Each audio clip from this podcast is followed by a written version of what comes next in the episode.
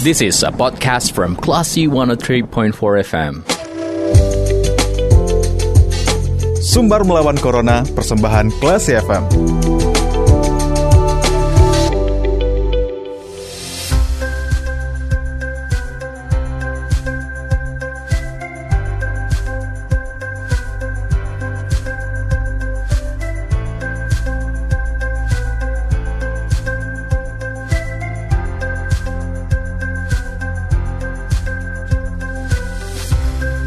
103,4 kelas FM Kelas People kembali di Sumber melawan Corona. Kali ini bersama saya Lia. Saya akan ngobrol bersama dengan Direktur Umum SDM dan Pendidikan RSUPM Jamil. Ada Dr. Dr. Dovi Janas SPOG. Langsung saja kita sapa beliau. Halo selamat sore. Assalamualaikum dokter. Apa kabar? Waalaikumsalam. Kabar baik Mbak Lia. Oke, terima kasih dokter sudah menyempatkan waktu untuk ngobrol bersama kita uh, kita mau yeah. ngobrol tentang pasien COVID di RSUP M Jamil hmm. nih dokter. Hmm. Hmm. Oke okay, dokter seperti uh, yang kita tahu positif, uh, positivity rate pasien COVID di Sumber kan terus naik ya. Untuk yeah. uh, M Jamil sendiri, bagaimana kondisi pasien COVID di M Jamil sekarang, uh, Dokter Dovi yeah. bisa dijelaskan? Iya, yeah. makasih Mbak Lia.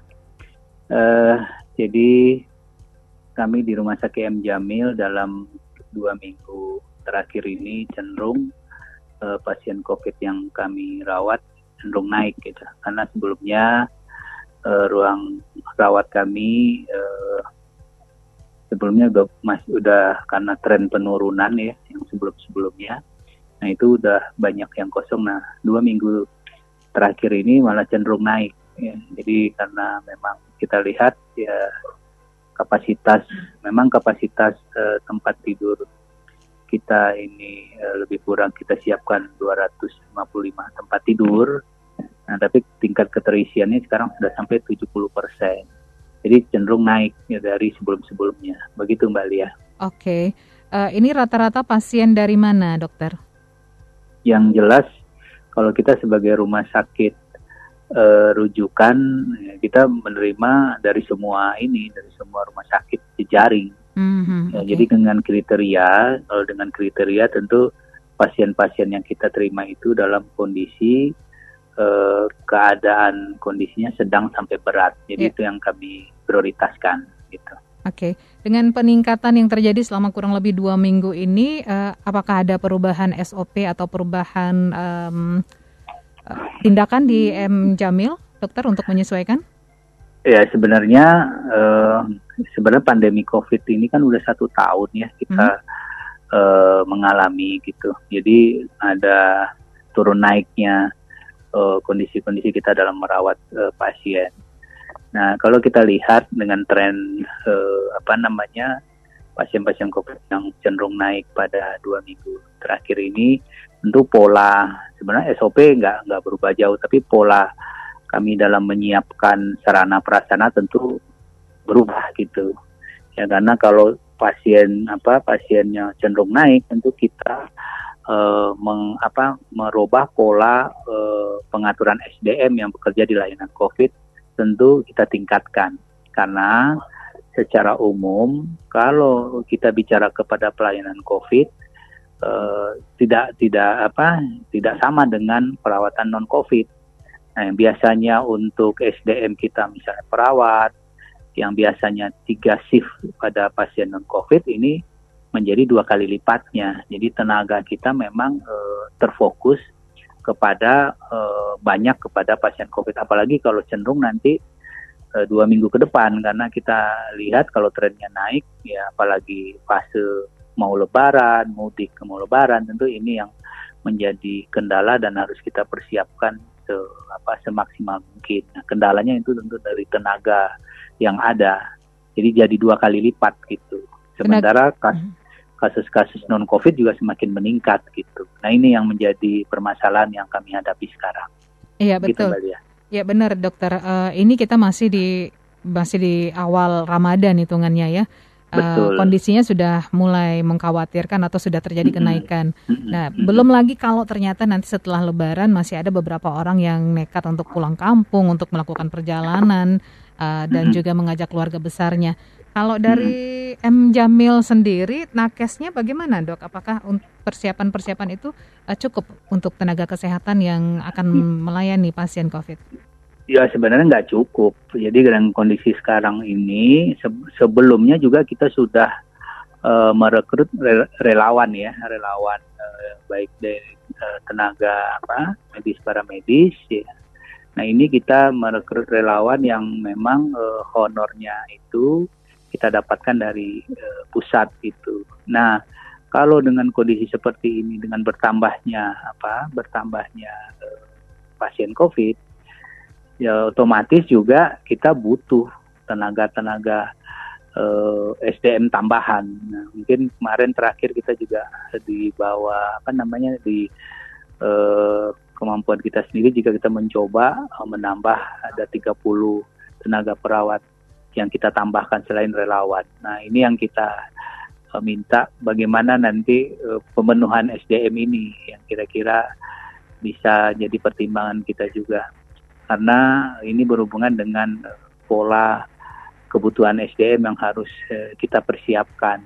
Ini mau nggak mau ini kalau kita lihat dari uh, laporan uh, apa pusat diagnostik uh, FK Unan dari Dr. Andani bahwa positif rate saat ini saja sudah sampai 21 persen. Kita hmm. nggak hmm. bisa ngebayangkan kalau protokol kesehatan yang harusnya dijalankan tidak dijaga oleh masyarakat. Nah ini yang menjadi dilema kita nantinya. Nah kita nggak okay. bisa ngebayangkan untuk uh, kalau ini positif dan merangkak naik, nah kita uh, juga nggak bisa apa uh, berbuat lebih banyak karena kita bicara kepada kita hanya menampung saja hilir kan, tapi hulunya juga harus kita pertimbangan bagaimana preventif edukasi kepada yeah. masyarakat untuk mematuhi protokol kesehatan ini. Begitu Mbak Lia.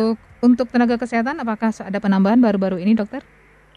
Iya ada kemarin ada 30 orang kita rekrut dari tenaga kita eh, BLU namanya dari mm -hmm. di rumah sakit M Jamil. Nah kita butuh kalau bisa okay. misalnya, uh, nah kita berharap nih di bawah apa uh, manajemen rumah sakit M Jamil karena ini adalah masalah kita bersama jadi yeah. tidak tidak terkotak-kotak lagi rumah sakit ini punya pusat, tapi ini rumah sakit oh, yang punya Sumatera Barat. Dan tentunya kita butuh ini kalau bisa dengan tren peningkatan eh, SDM apa ya, peningkatan dari kasus COVID ini, tentu kita butuh tambahan-tambahan tenaga yang mungkin bisa difasilitasi oleh Pemda Sumatera Barat, ya yang mungkin yang biasanya bisa dimanfaatkan tenaga-tenaga yang selama ini uh, kalau kita lihat ada uh, apa namanya rumah sakit yang tidak melayani COVID mungkin bisa dimanfaatkan tenaganya untuk dibantu ke rumah sakit M Jamil itu harapan kami Mbak Lia. Oke baik.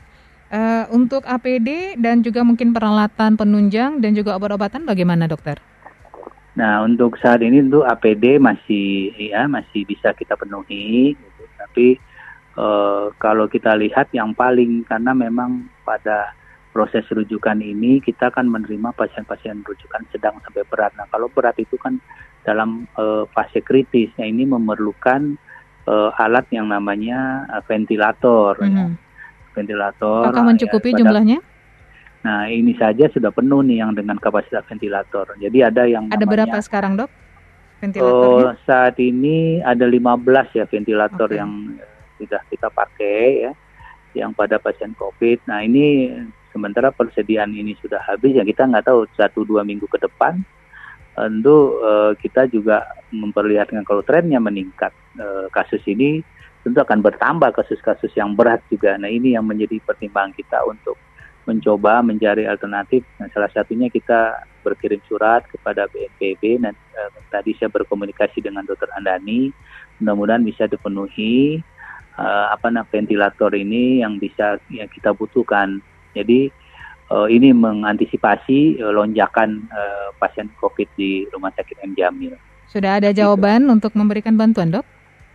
Uh, belum, belum. Dari hanya kita akan segera berkirim surat yang mudah-mudahan ini bisa difasilitasi secepat mungkin uh, sehingga ini kebutuhan ini bisa uh, kita dapatkan segera mungkin. Oke, okay, baik. Tapi mungkin juga uh, harapan kami ya mudah-mudahan apakah ventilator-ventilator bagi rumah sakit sekitar atau jejaring di Sumatera Barat yang memang bisa kita manfaatkan bisa lebih baik lagi tapi nggak tahu apakah bisa apa enggak karena kita bicara kepada proses ya bagaimana kita memenuhi aspek pelayanan untuk pasien-pasien COVID yang khususnya dari sedang sampai berat begitu Mbak Lia. Oke baik dokter karena waktu kita terbatas sudah azan asyar kita harus menyudahi obrolan kita kali ini. Baik, baik. Terima kasih baik. banyak dokter untuk informasinya Sama-sama, sudah ngobrol di Mbak kelas Lia. FM.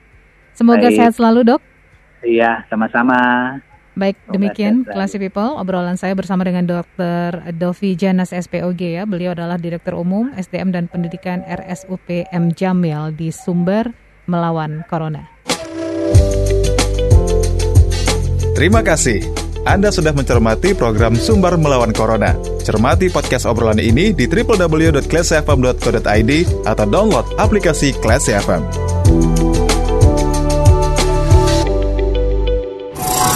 This is a podcast from Classy 103.4 FM.